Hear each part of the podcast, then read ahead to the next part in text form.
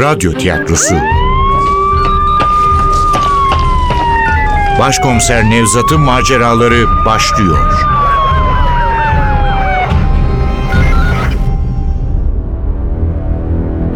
Kavim 17. Bölüm Eser Ahmet Ümit Seslendirenler Başkomiser Nevzat Nuri Gökaşan Malik Dündar Müftüoğlu Zekeriya Fatih Özkul Papaz Şamun Ender Yiğit Efektör Cengiz Sara Ses Teknisyeni Gökhan Tunçkaya Yönetmen Zeynep Acehan Ertesi sabah uyandığımda Can'ın sözleri yankılanıyor. Malik amca kimseyi öldüremez. Nasıl bu kadar emin olabiliyor bu çocuk? Yatakta doğruluyorum. Dışarıda güneş var. Sonunda hava açtı demek. O anda gözlerim başucumdaki saate kayıyor. Ne o? On buçuk mu? Yanlış mı görüyorum diye yeniden bakıyorum. Oo doğru vallahi saat on buçuk. O kadar uyumuş muyum? E kolay değil. İki günün yorgunluğu. Dün gece emniyette canlı işimiz bitince bizim Tekirdağlı Arif'in küçük lokantasına attım kendimi. Küçük dediğime bakmayın. Balat'ın en güzel yemekleri burada yapılır. Evin sıcaklığı yoktur kuşkusuz ama rahmetli karım gücenmesin, yemeklerin lezzeti onun yaptıklarını aratmaz. Sahile açılan sokağın hemen köşesinde yer alır Arif'in lokantası. Benim fakirhaneye yürüyerek beş dakika. Eve erken geldiğim zamanlar akşam yemeğini çoğunlukla burada yerim. Bomboş bir evde tek başıma yemek yemeye alışamadım hala. Sağ olsun. Arif de hatırımı sayar. İyi ağırlar beni. Onun lokantasında hiç yabancılık çekmem. Dün gece de öyle oldu. Daha kapıda karşıladı. Önce mercimek çorbası ardından Tekirdağ köftesi ve cacıkla bir güzel doyurdu karnımı. Yemekten sonra ağırlık çöktü üzerime. Gün boyu aç dolaşmışız. Bir önceki gecenin yorgunluğu da var. E kolay değil. Uykumuzun en güzel yerinde sıcak yatağımızdan kalkıp Beyoğlu Karakolu'nun yolunu tuttuk. Kabul etmek gerekir ki pek de genç değiliz artık. Hal böyle olunca ne Arif'in kendi elleriyle yaptığı bol köpüklü kahve ne de eve gidene kadar yüzüme çarpıp duran buz gibi Haliç havası ayıdırmaya yetmedi beni. Gecenin daha ilk saatlerinde öylece düştük yatağa. Ama artık kalkma zamanı. Hızla çıkıyorum yataktan. Soğuk su beni kendime getiriyor. Tıraş olup giyiniyorum. Bizim Tevfik'in kıraathanesinde Tevfik mekanının böyle adlandırılmasına dikkat ediyor. Burası bir kahvehane değil, kıraathaneymiş.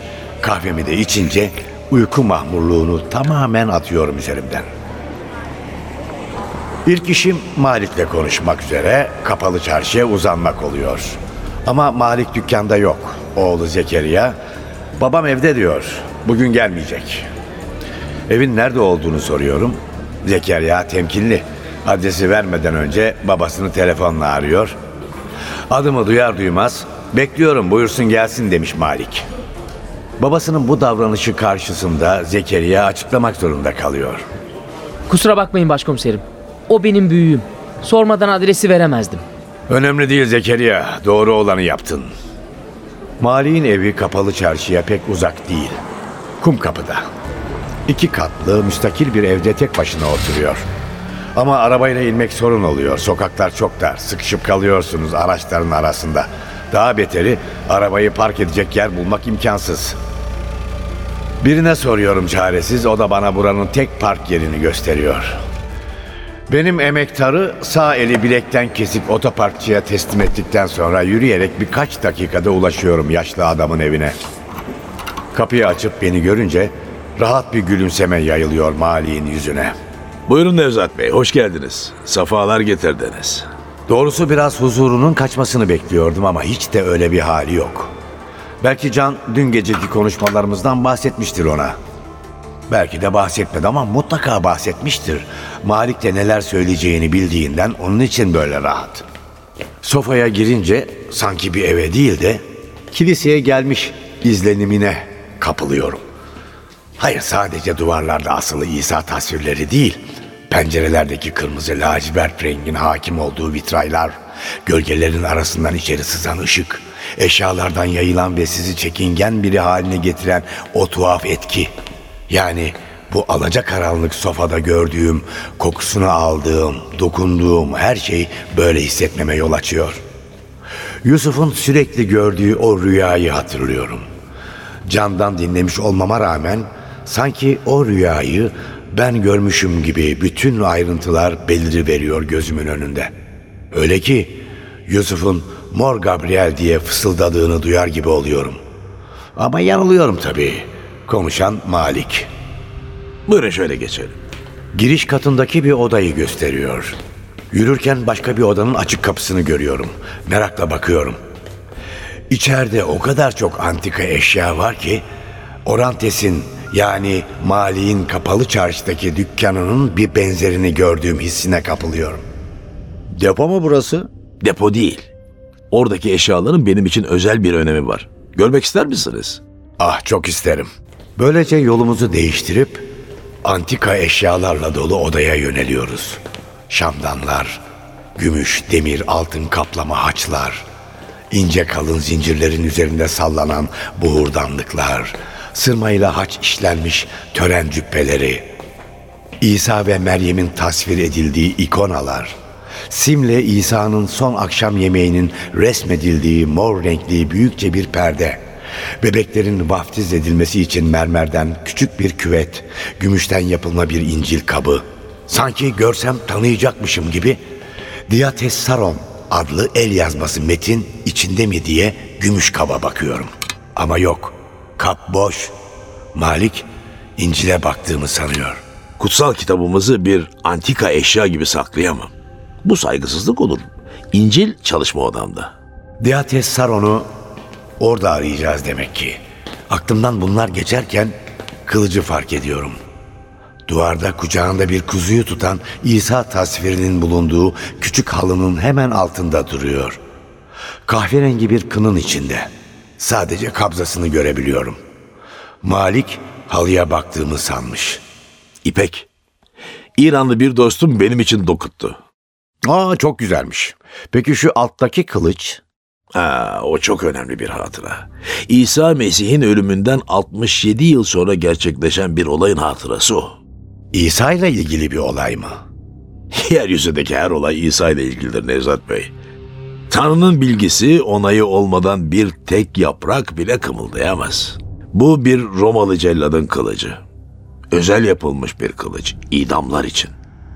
Bunun gibi yüzlercesi vardır kuşkusuz ama bu, bu hepsinden özel. Çünkü bu kılıçla Paulus'un başı vuruldu. Evet, evet işte bu. Aziz Paulus'un başını kesen kılıç bu. Bakmak ister misiniz? Karışık duygular içindeyim. Bir yandan kılıca bakmak istiyorum, öte yandan nedenini kendimin de bilmediği bir çekingenlik, adeta bir korku hissediyorum. Sonunda tedirginliğimi yenip kılıcı alıyorum. Epeyce ağır. Yine duraksıyorum. Hemen çıkaramıyorum kınından. Sanki çıkarsam Pavlus'un kurumuş kanıyla karşılaşacağım. Ama madem ki bu kılıcı bir kez elimize aldık artık dönüş yok. Usulca çıkarıyorum kınından. Romalı askerlerin filmlerde görmeye alıştığımız türden kılıçlarına hiç benzemiyor. Daha enli, sanki biraz daha uzun. Sanırım yanları da daha keskin. Belli ki çok iyi korunmuş, pırıl pırıl yanıyor. Onu Lübnan'da buldum. Bir koleksiyoncunun evinde. Bunun Pavlus'u öldüren kılıç olduğuna emin misiniz? O kadar iyi durumda ki insan bu kılıcın 2000 yıl öncesine ait olduğuna inanamıyor. Eminim. Bunu satan adamı çok iyi tanırım. Asla yalan söylemez. Ama daha önemlisi görür görmez bu kılıcın Paulus'u öldüren silah olduğunu hissettim. Ha hissettiniz. İnanması güç değil mi? Ama şöyle düşünün. Şimdi bazen zanlıların arasındayken ortalıkta henüz delil, şahit falan yokken içinizden ya işte katil şu dediğiniz olmadı mı? Çok oldu. Peki katil şu dediğiniz adamın gerçekten suçlu olduğu hiç ortaya çıkmadı mı? Çıktı ama her zaman değil. Daha da önemlisi hiçbir mahkeme benim hislerime güvenerek insanları katil diye yargılayamaz. Bırakın mahkemeyi, ben bile katil olduğuna yüzde yüz emin olduğum bir adamı delil, şahit olmadan suçlu sayamam. Bizim mesleğimizde hissetmek yeterli değildir Malik Bey. Derin, gizemli, insanları hayrete düşürecek bir yöntem değil belki ama ben aklımı, bilimi kullanarak suçluları bulmayı tercih ederim. Haklısınız. Sizin işiniz bu dünya ile ilgili. Bu dünyanın işleri bu dünyaya ait yöntemlerle çözülmeli. Ama hislerinizi, sezgilerinizi de küçümsemeyin Nevzat Bey. Sezgileriniz sizi aklınızın asla götüremeyeceği bir gerçeğe götürebilir. Ben basit bir polisim. O kadarına aklım ermez. Ama ön yargılarım da yoktur. Ama bu kılıcı gördüğünüz anda hissettiklerinizi anlatırsanız merakla dinlerim. Ne yapıyorsunuz Nevzat Bey? İnsan hislerini nasıl anlatabilir? Hele bunlar sezgiyle ilgiliyse. Vallahi bana o kadar zor gelmiyor. Şöyle sorayım. Bu kılıcı ilk gördüğünüz an ne hissettiniz? Şaşkınlık mı? Acı mı? Keder mi? Nefret mi? Korku mu? Hepsini. Daha da fazlasını. Malik Bey, siz kendinizi Pavlus mu sanıyorsunuz? İsterseniz odama geçelim. Orada daha rahat konuşuruz. Üstelemek kabalık olacak. Önerisine uyuyorum. Ben önde, o arkada. Kiliseyi andıran sofaya çıkıyoruz yeniden. Yürürken 5-6 basamaklı taş merdivenlerle inilen bir kapı görüyorum. Kapının üzerinde kocaman bir haç var. Kapıya baktığımı görüyor. O kapı bir şapele açılıyor. Çok eski bir şapel. İmparator Konstantinus zamanında yaşadığı söylenen Yizzak adında bir keşişin mezarı var içinde. İtsak mı? Yahudi ismi değil mi bu? Başlarda öyleymiş. Tıpkı Aziz Paulus gibi. Neyse, Yitzhak Yahudi olmasına karşın çok nüfuzlu bir adammış. İmparatora da çok yakınmış. Asıl işi köle ticaretiymiş ancak imparatora yaranmak için ona dünyanın dört bir yanından soylu, güzel, güçlü atlar getirirmiş. İmparator da bu iyiliğin altında kalmaz ona köle ticaretinde öncelik tanırmış. Yitzhak bir gece rüyasında İsa Efendimiz'i görmüş. İsa Mesih köle kıyafetleri içindeymiş. İshak ona dokunmak istemiş ama elleri yanmış çünkü İsa Mesih'in bedeninden olağanüstü bir ışık yayılıyormuş. Köleleri rahat bırak İshak demiş İsa Mesih. Onlar sana değil Tanrı'ya aittir. Ama imparator diyecek olmuş İshak. İmparator da Tanrı'ya aittir. İmparatorun hükümranlığı da senin zenginliğin de geçici. İkiniz de yolunuzu şaşırmış iki zavallı ruhtan başka bir şey değilsiniz. Köleleri rahat bırak, Tanrı'nın yoluna gel. İmparatordan çekinme, sonra o da Tanrı yolunu seçecek. Yitzhak elinin acısıyla uyanmış. Bir de bakmış ki rüyasında İsa Mesih'e dokunduğu eli gerçekten yanmış. Yitzhak işte o an Hristiyan olmuş. Kölelerini serbest bırakmış, malını mülkünü yoksullara dağıtmış, kendini İsa Mesih'in yoluna adamış. İmparator Konstantinus da Mesih'in yolunu seçmiş ama politik nedenlerle son ana kadar saklamış bunu.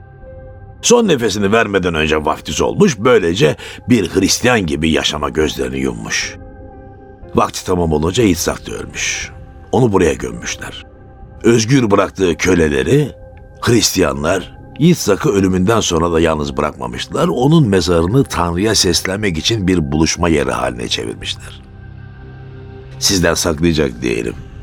Biraz da doğrusu şapel için aldım burayı. Tanrı'nın evine yakın olmak için. Bir de kapı açtırdınız Tanrı'nın evine. Tanrı'nın evine açılan bir tek kapı vardır, o da insanın yüreği. Bu kapıyı ben açtırmadım. Evin eski sahibi Costa Efendi yaptırmış. Huzur içinde uyusun, inançlı bir Hristiyanmış. Şapelin bakımını kendisi yapıyormuş. Şimdi de ben yapıyorum. Mahallede iyi çocuklar var, onlar da yardım ediyorlar bana. 24 saat ibadeti açık tutuyoruz şapeli. Müslüman, Hristiyan, Yahudi fark etmez. İsteyen herkes burada dua edebilir. Kapının burada olması da hoşuma gidiyor. Bazen özellikle de geceleri geçmiş günahlarımın anısı uykularımı kaçırınca şapele inip dua ediyorum. Bu beni çok rahatlatıyor. Buraya neden geldiğimi biliyor musunuz? Bilmiyorum. Sadece akşam Can aradı, soruşturmada adımın geçtiğini söyledi. Demek Can sizi aradı. Tuhaf. Can düşüncelerinize hiç katılmamasına rağmen sizi çok seviyor. Her fırsatta size yardım ediyor. Ben de onu severim. Aslına bakarsanız biz bir madalyonun iki yüzü gibiyiz. Eminim Can benim gnostik olduğumu söylemiştir size. Sizin değil ama Aziz Pavlus'un Gnostiklerden, sır dinlerden etkilendiğini söyledi. Her neyse. Kendisini de agnostik diye adlandırıyor değil mi? Bu sözcükler Yunanca. Gnosi bilgi, gnostik bilen, agnostik bilinmeyen. Yani ikimiz de aynı anlamın farklı görünümleriyiz. O kadarını bilemeyeceğim Malik Bey. Doğrusunu söylemem gerekirse din felsefenizde pek merak etmiyorum. Bu olayda sizin tavrınız daha ilginç geliyor bana. Hangi tavrım? Can'la konuşmanız. O sizi arıyor. Cinayet davasında adınızın geçtiğini söylüyor ama siz endişeye kapılmıyorsunuz. Adım nasıl geçiyor diye sormuyorsunuz bile. Neden sorayım? Ben suç işlemedim ki. Hem bütün sorularınızı yanıtlamaya da hazırım. Öyle diyorsunuz ama az önce kendinizi Pavlus mu sanıyorsunuz diye sordum. Hala yanıtlamadınız. Size İsa Mesih'in yaşadığı bir olayla cevap vereceğim. Ayakta kaldık. Önce odama geçelim. Buyurun lütfen. Şöyle oturun. Orası çok rahattır. Üşengeçlik işte. Elektrikli ocağı buraya aldım. Çayımı ıhlamurum burada kaynatıp burada içiyorum. Mutfağa kadar gitmeye üşeniyorum. önce önce sorunuzu yanıtlayayım da sonra çaylarımızı içeriz. Matta İncil'inden bir bölüm aktaracağım size. Ferisiler yani İsa'nın düşmanları bir gün yanına geldiler. Ey öğretmen dediler. Senin gerçek olduğunu, Tanrı yolunu da öğrettiğini biliyoruz. Hiç kimseden çekindiğin yok çünkü kayırcılık yapan biri değilsin. Açıkla bize, düşüncen nedir? Sezar'a vergi ödemek yasal mı, değil mi? İsa insanların kötü niyetini bildiğinden ey ikiyüzlüler dedi. Neden beni denemeye kalkışıyorsunuz? Bana vergi ödediğiniz şu parayı gösterin. Kendisine bir dinar getirdiler. İsa sordu. Bu gördüğünüz yüz ve yazı kimindir? Sezar'ın dediler. Bunun üzerine İsa öyleyse dedi. Sezar'ın hakkını Sezar'a, Tanrı'nın hakkını da Tanrı'ya verin. Bilmem anlatabildim mi Nevzat Bey? Benim Aziz Pavlus olup olmadığım ilahi bir konudur. Bu konuda fikirlerimi söylemem günahdır. Ama üzerinde yaşadığım bu dünyanın hükümranı olarak devletimin yaptığı bir soruşturmada boynum kıldan incedir. Soruşturma ile ilgili her soruyu yanıtlamaya hazırım ancak çaylarımızı doldurduktan sonra.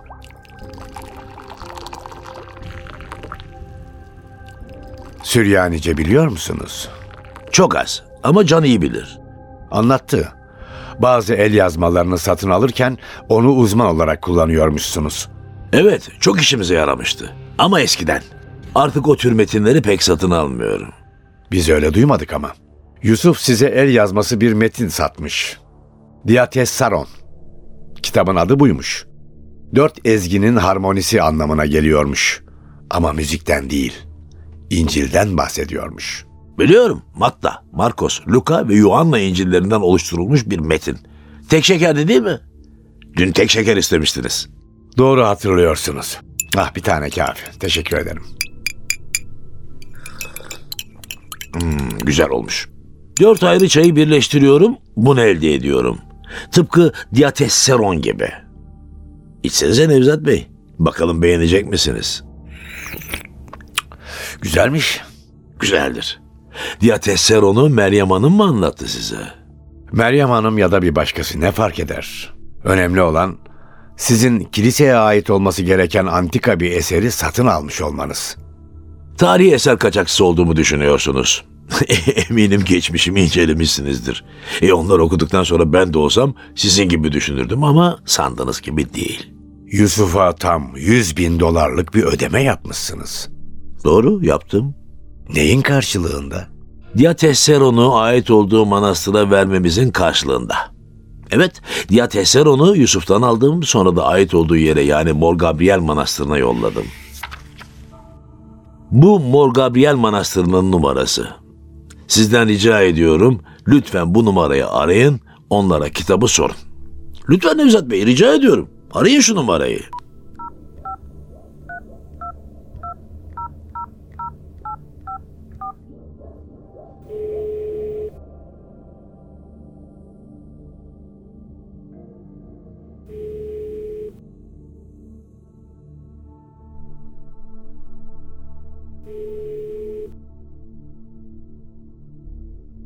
Kimi aradınız? Yetkili biriyle görüşmek istiyorum. Buyurun ben papaz Şamun. Ee, iyi günler papaz efendi. Ben başkomiser Nevzat. İstanbul'dan arıyorum. Evet Nevzat Bey. Buyurun size nasıl yardımcı olabilirim? Manastırınızdaki bir kitap hakkında konuşmak istiyorum. Diates Saron adında bir eser. O kitap sizde mi hala? Yıllar önce çalınmıştı. Ama şükürler olsun ki kitabımız bize geri döndü Nevzat Bey. Kim çalmış kitabı? Bilmiyoruz ama sabah duaya kalktığımızda kilisenin ilk sırasının üzerinde bulduk. Kimin koyduğunu görmediniz mi? Görmedik. Önemli de değil. Kitabımız bize geri geldi ya. Hiç merak etmediniz mi kimin koyduğunu? Etmedik. Aslına bakarsanız kimin koyduğunu biliyoruz. Kim? Kim olacak? Mor Gabriel. Evet, Diateser onu bize Mor Gabriel getirdi. Mor Gabriel. Şu yüzlerce yıl önce ölen Aziz. Ta kendisi başkomiserim. Mor Gabriel manastırımızın koruyucusudur. Onun mucizeleri bitmez. Kitabın gerçek olduğundan emin misiniz? Eminiz nasıl emin olmayalım. Biz o kitabın her satırını, her harfini biliriz. Gelen kitap kesinlikle bizim Diateseron'umuz. İyi o zaman mesele kalmadı. Teşekkür ederim Papaz Şamun. Ben teşekkür ederim ilgilendiğiniz için. Yolunuz bu tarafa düşerse lütfen manastırımıza uğrayınız. Konuğumuz olursunuz. Neden kitabı elden vermediniz? Yusuf'u korumak için. Hırsız diye yargılanmasın diye mi? Evet. Yusuf da hırsız değil zaten. El yazmasını başkasından satın almış. Ama bu da bir suç, tamam. Daha da önemlisi büyük bir günah. Yusuf kitabı yaptığının günah olduğunu öğrenince mi verdi size? Öyle de diyebiliriz ama önce Mor Gabriel'in Yusuf'u uyarması gerekti. Evet, Yusuf rüyalarında Mor Gabriel'i görmeye başlamıştı. Mor Gabriel kendisine ait olanı istiyordu ondan. Bana geldiğinde panik içindeydi. Rüyasını anlattı. Onu dinlerken gözlerimden yaşlar boşandı. Koca adam. Hüngür hüngür ağladım Nevzat Bey. Neden? Tanrı'nın büyüklüğünün yeni bir kanıtıyla karşılaştığım için. Anlamıyorsunuz değil mi Nevzat Bey? Başlarda Yusuf da anlamamıştı ama ona da anlattım. Farkında değil misin Yusuf dedim. Tanrı seni arınmaya çağırıyor. Sırtındaki günahlardan kurtulmanın zamanı geldi diyor. Mor Gabriel'i bunun için gönderdi sana. Yusuf korkuyla baktı yüzüme. Mor Gabriel onun için gelmedi. Benden bir şey istiyor dedi. Neden bahsettiğini anlayamadım. Bende ona ait bir şey var dedi. El yazması bir kitap Diatesseron. Bir günahkardan aldım onu. Manastırdan çalmış. Mor Gabriel bu çalınan kitabı istiyor. Büyük günah işlemişsin Yusuf ama telafisi mümkün. Kitabı iade et, bağışlanmayı dile dedim. Yapamam dedi. Nazaret barı Meryem'le birlikte açtık. Kız çok borçlandı. Ona parayı bulacağıma dair söz verdim. Kitabı satmak zorundayım dedi. Ne kadar borcunuz var diye sordum. 200 bin dolar olduğunu söyledi. Zor durumdaydı. Ona yardım etmek zorundaydım. O paranın hepsini karşılayamam ama 100 bin dolar veririm dedim. Meryem'le konuşması gerektiğini söyledi. Tamam konuş ama unutma bu işten yakayı sıyıramazsın. Tanrı'dan kaçmak mümkün değildir dedim. Yusuf gitti. Tam üç gün ses çıkmadı. Üçüncü günün sonunda kitapla birlikte yanıma geldi. Perişan bir hali vardı. Günlerce uyumamış gibiydi. İşte kitap Malik abi dedi. Meryem ne dedi bu işe diye sordum. O beni anlamıyor Malik abi. Neler olup bittiğinin farkında bile değil. Aklı nazarette. Beni bu kabustan kurtar dedi. Tamam Yusuf seni kurtaracağım dedim. Yusuf'a nasıl güvenebildin? Seni dolandırmadığından nasıl emin olabildin? Yusuf öyle bir şey yapmazdı. Yine de işi sağlama aldım, kitabı Can'a gösterdim. Gerçi Can metnin orijinal olup olmadığından çok emin olamadı. Yetinmedim, başka uzmanların da görüşlerine başvurdum. İki ayrı uzman metnin orijinal olduğunu söylediler. Böylece Yusuf'a 100 bin dolar ödeyip kitabı aldım. Sonra da onu Mor Gabriel Manastırı'na bıraktım. Meryem ne dedi bu işe? Önce inanmamış Yusuf'a. Malik seni kandırdı demiş. Yusuf onu alıp bana getirdi. Ben Meryem Hanım'a Mor Gabriel Manastırı'na gitmesini söyledim. Kitap orada. Tanrı'nın koruması altında dedim. Yine de inanmadı ama bir adamını yollayıp kontrol ettireceğini söyledi. Bir daha ondan da ses çıkmadı. Sanırım kitabın orada olduğunu öğrenince vazgeçti benimle uğraşmaktan ama Yusuf'la da ilişkisini bitirdi. Şu 100 bin dolar. Para Yusuf'ta mı kaldı yoksa? Meryem'e verdi. Tek kuruş girmedi Yusuf'un cebine. Çayınız Nevzat Bey soğutmayın lütfen. Soğusun fark etmez. Madem açık konuşmaya başladık Malik Bey, şimdi söyleyin bakalım. Kim öldürdü Yusuf'u? İnanın yardımınıza ihtiyacımız var. Bu zor bir dava. Bir ipucu bulduk diyoruz, hevesimiz kursağımızda kalıyor.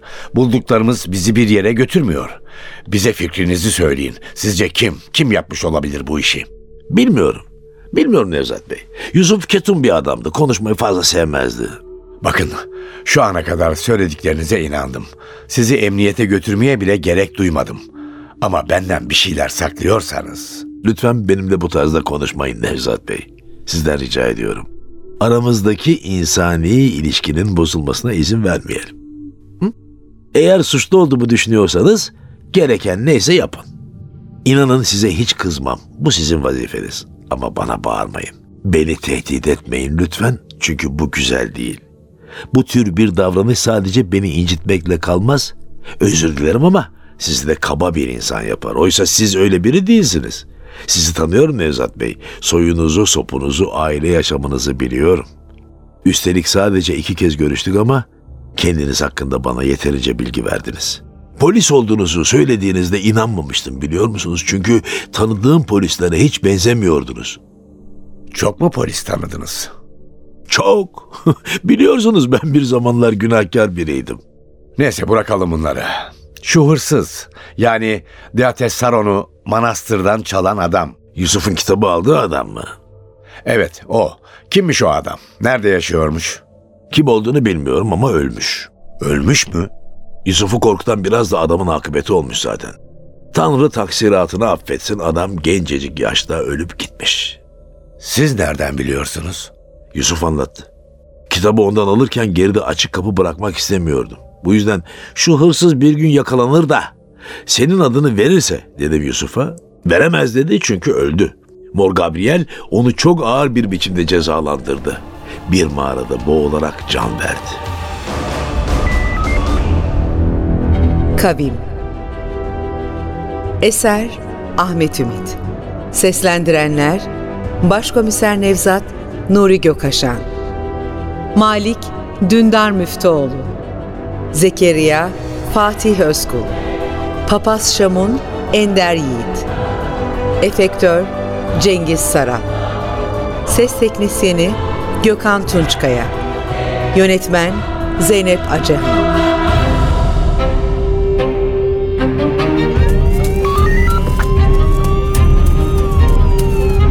Radyo tiyatrosu Başkomiser Nevzat'ın maceraları Başkomiser Nevzat'ın maceraları her cumartesi 11.15'te NTV Radyo'da.